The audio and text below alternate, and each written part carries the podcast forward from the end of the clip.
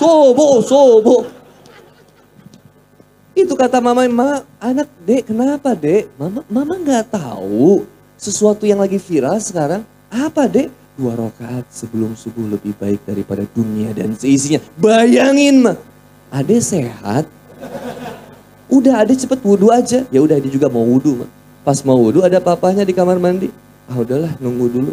Tunggu duduk sambil main cacing. Eh. Ketiduran lah brother. Begitu dia bangun astagfirullahaladzim, subuh, subuh, subuh jam 10 dek. Cacing aja terus hari ade. Astagfirullah. Ini kalau kejujuran ada yang salah, saya itu ada itu. Nah, potensi itu jangan dilawan, nikmati potensi itu. Kita tahu sebelum marah itu nggak boleh kita marah.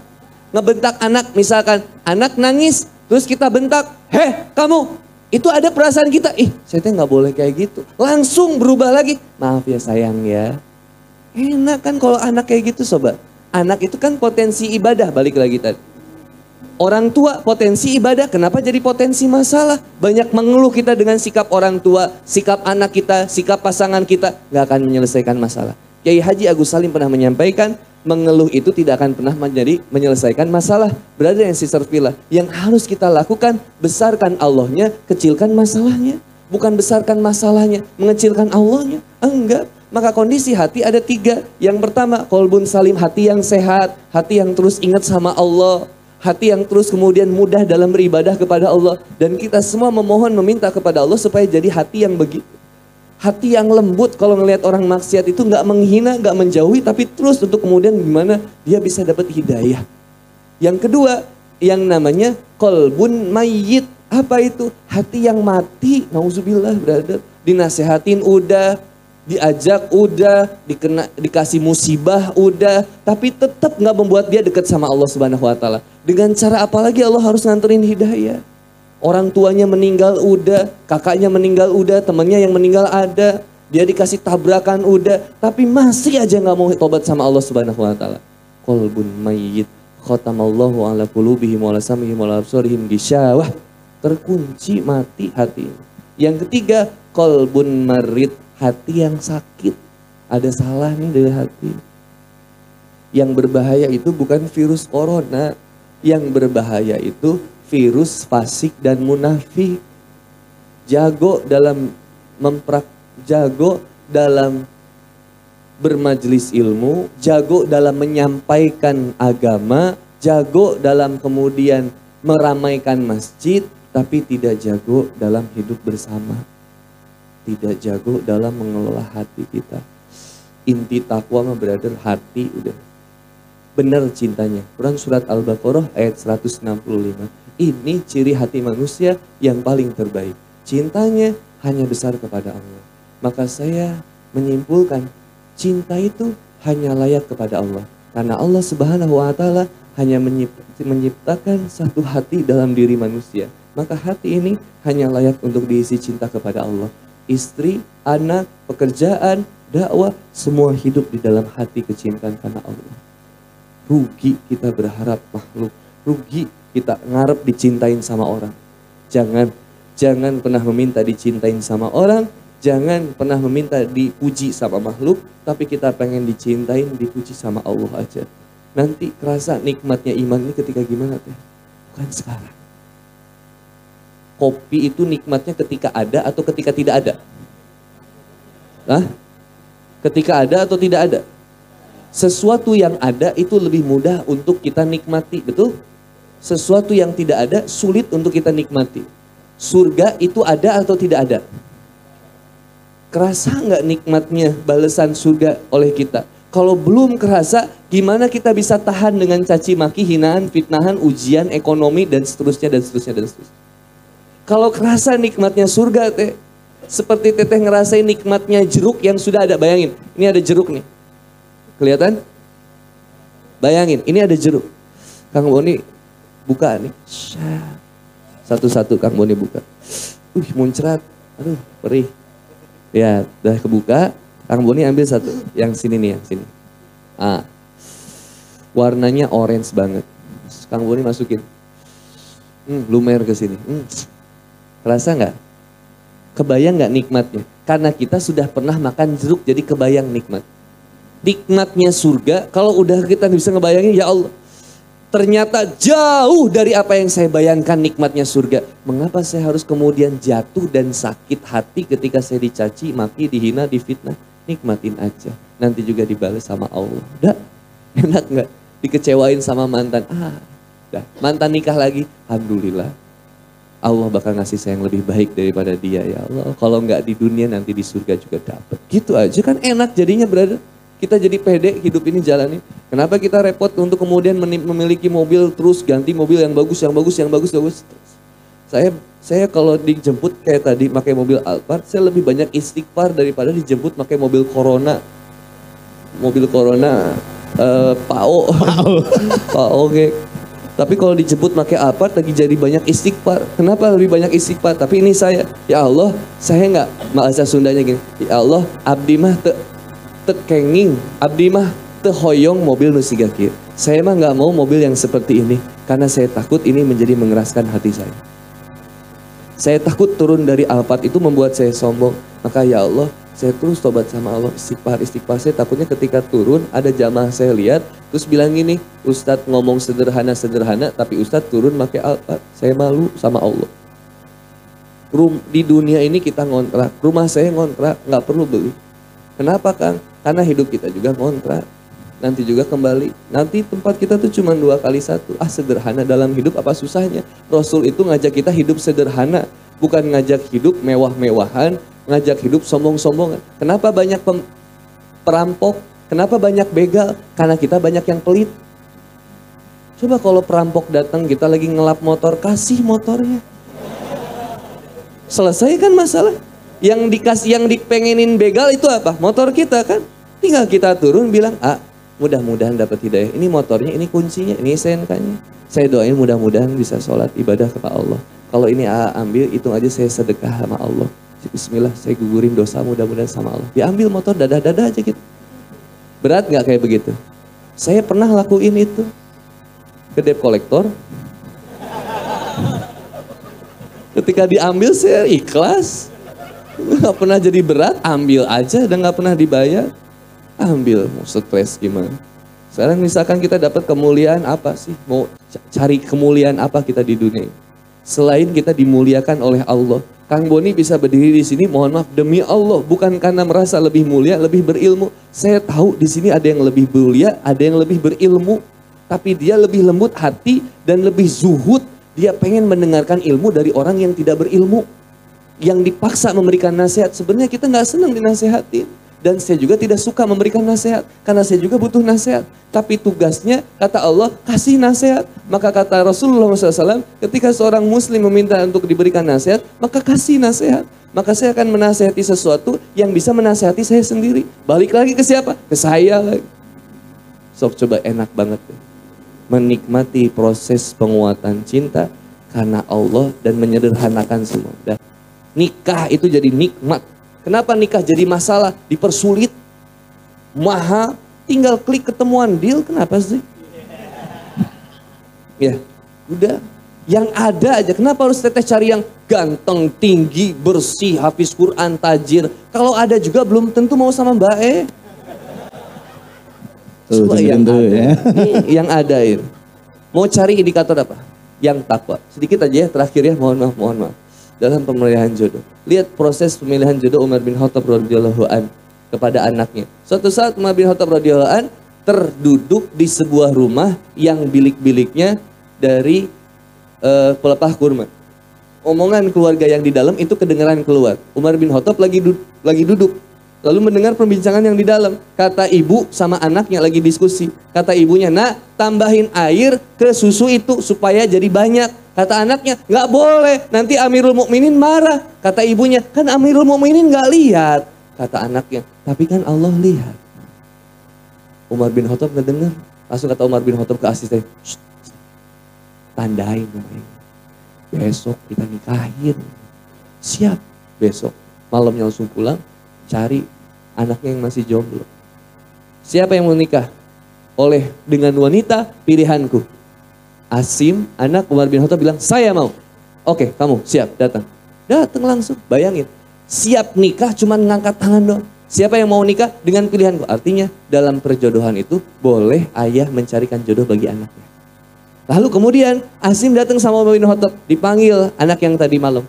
Ini anak yang tadi malam, iya nikah dengan Asim. Langsung dinikahkan. Lihat indikator pemilihannya. Bukan dilihat dari cantiknya, bukan dilihat dari hartanya. Umar bin Khattab lihat apanya? Takwanya, orang wajahnya baru lihat besoknya, baru dengar suaranya aja. Apa suara yang didengar? Suara takwa dalam hati yang diucapkan dengan lisannya. Artinya lisan wanita itu pada malam itu mengucapkan sesuatu berdasarkan apa yang ada dalam hatinya. Yang kata Umar bin Khattab itu nilai takwa. Mahal. Maka wanita yang paling mahal wanita yang takwa, yang nggak mandang apa-apa. Dia pengen cari suami yang bisa mendekatkan dia kepada Allah. Silakan kalau ada yang mau bertanya, dihitung sampai tiga. Satu, dua, tiga, terima kasih. Kalau tidak ada, ada. Kan surat Al-Baqarah tadi ayat 165, 216. Dan mohon maaf, atas dasar kecintaan kita kepada Allah Subhanahu wa taala, tentu kita mampu memilih dari dua jalan. Fa'alhamaha fujuroha wa taqwaha ada jalan fujur, ada jalan takwa. Ada azan mau milih, bebas. Mau sholat atau tidur. Ya. Pevita Pierce, Pierce, Pierce. Pevita Pierce atau Chef Renata nembak kita. Aduh. Terima jangan? Terima. Terima jangan? Udah lama jomblo. Ariel Tatum nembak antum mau gimana? Terima nggak? Langsung kita kan bilang ini, Astagfirullahaladzim, teh maaf, bukan saya sok-sokan. Jaga harga mahal, enggak.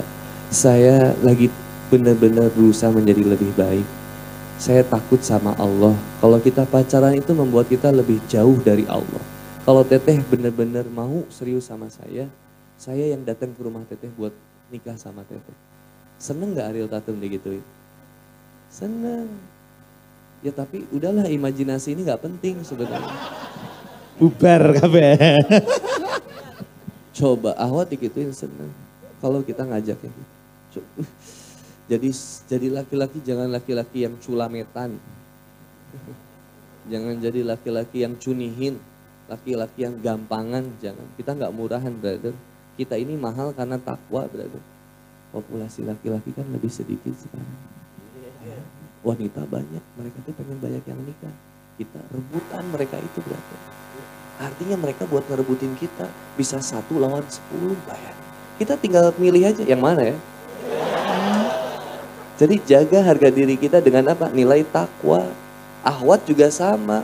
Ahwat yang mahal itu ahwat yang takwa. Yang nggak usah nyamperin laki-laki. Yang bener-bener nanti laki-laki itu tahu.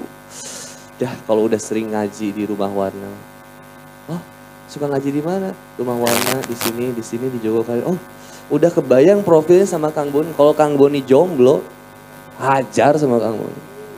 Langsung saya berani taruh, saya tunggu di situ tuh. Tunggu di apa? Di gerbang. Saya bilang nanti sama Mas Nana, Mas Nana, tolong pilihkan yang paling solihah jamaah di rumah warna. Oh, Mas nanti mungkin langsung ngambil yang mana Ustaz? Yang ini satu, dua, tiga. Kalau saya jomblo itu juga tapi ya kan itu juga imajinasi ya udah biarin aja lah. ya intinya takwa aja ya teman-teman yang dirahmati oleh Allah Subhanahu Wa Taala. Mudah-mudahan kita minimal jadi ada ini aja teh, brother. Ngerubah pola yang sederhana, nggak usah berat-berat. Saya nggak akan bahas tentang bagaimana how to cara sholat, teman-teman udah lebih paham. Saya cuma pengen ngajak, yuk nikmatin sholat. Saya nggak akan bicara tentang how to wudhu, itu teman-teman lebih paham. Saya cuma pengen bicara nikmatin wudhu. Gimana cara nikmatin wudhu kan? Basuh tangan, ingat sama Allah dengan hati kita. Ya Allah, tangan saya sering nampar orang, sering ngezolimin orang, ngambil hak yang bukan saya, yang punya saya. Uh, bersihin mulut, setiap kumur-kumur dikeluarin sambil ingat lagi ya Allah ini dulu lisan saya sering ngomongin orang sering fitnah caci maki menghina dengan keluarnya air ini semoga keluar juga dosa-dosa kita hidung kita nafas kita yang selama ini kita hembuskan sering lebih dipakai maksiat daripada taat ya Allah bersihin lagi Wajah kita yang suka sombong dengan kecantikan, ketampanan, popularitas kita. Bersihin, brother. Nggak pengen ada penyakit yang nempel di wajah kita. Ya Allah, astagfirullah, astagfirullah. Sambil bertetesannya air wudhu di wajah kita, maka insya Allah bertetesan pula dosa-dosa yang ditimbulkan karena efek dosa dari wajah kita. Tangan, lengan kita, rambut kita, telinga kita, mendengar sesuatu yang nggak penting, buang. Bersihin ya Allah, astagfirullah. Sok nikmatin wudhu sampai ke kaki. Ya Allah, kaki saya dulu sering dipakai maksiat sering dipakai pacaran, sering dipakai ke bioskop, sering dipakai ke mall, tapi jarang dipakai ke kajian. Safillah basuh. Semoga dengan wudhu itu bukan hanya membersihkan fisik, tapi membersihkan hati. Baru di tempat sholat takbir. Allahu Akbar. Pasti nangis itu. Kenapa?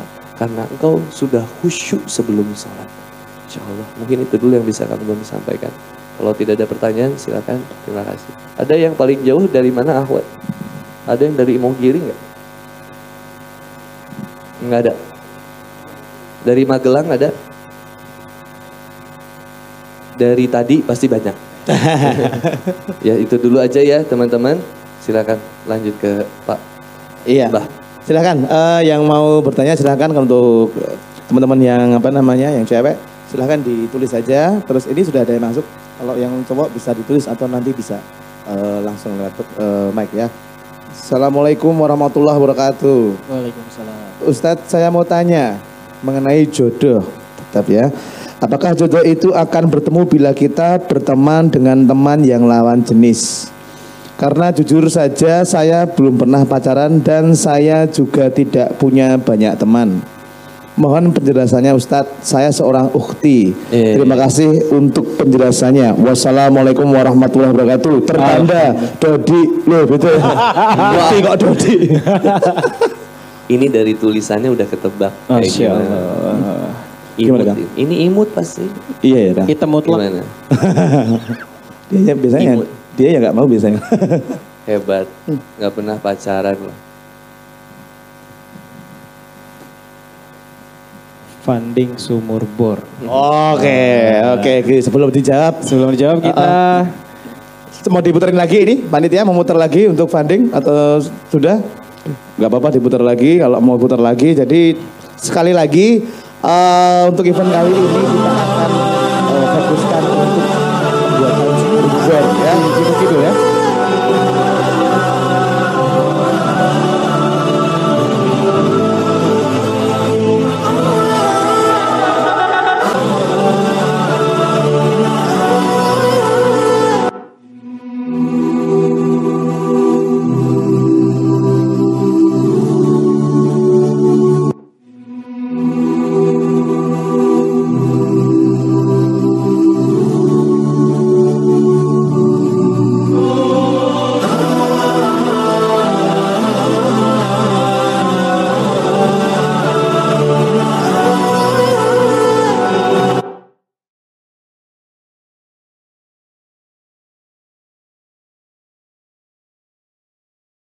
Satu itu. Wattaqullaha allazi tasa'alu nabihi wal arham. Yang pertama cara menjemput jodoh itu bertakwalah kepada Allah. Yang pertama kan ini, ya ayuhannas subudu rabbakum allazi khalaqakum min nafsin wahidah wa khalaqa minha zawjaha wa basa minhuma rijalan katsiran wa nisaa Ya ayuhannas hai manusia bertakwalah kepada Allah yang telah menciptakan kamu dari diri yang satu kemudian hadirkan pasangannya dari pasangan itu kemudian menghasilkan laki-laki dan perempuan yang begitu banyak berkembang biak lalu kemudian wattaqullah allazi tasalun nabi luar arham bertakwalah kepada Allah Subhanahu wa taala agungkanlah asma Allah dan bersilaturahmilah di jalan Allah Subhanahu wa taala silaturahmi dengan cara yang terbaik silaturahmi itu dengan yang serohim maka dengan saudara-saudara kita perkuat saudara-saudara kita. Eh ikhwan, eh, akhwat yang dirahmati oleh Allah Subhanahu wa taala, bolehkah seorang akhwat untuk mengucapkan perasaannya terlebih dahulu kepada seorang laki-laki dengan perantara? Boleh. Itulah yang yang kalau yang kalau kita lihat seperti yang diungkapkan oleh Khadijah radhiyallahu anha kepada Nabi Muhammad SAW melalui perantaranya. Khadijah radhiyallahu anha merupakan wanita yang begitu mulia, yang begitu hebat dan luar biasa.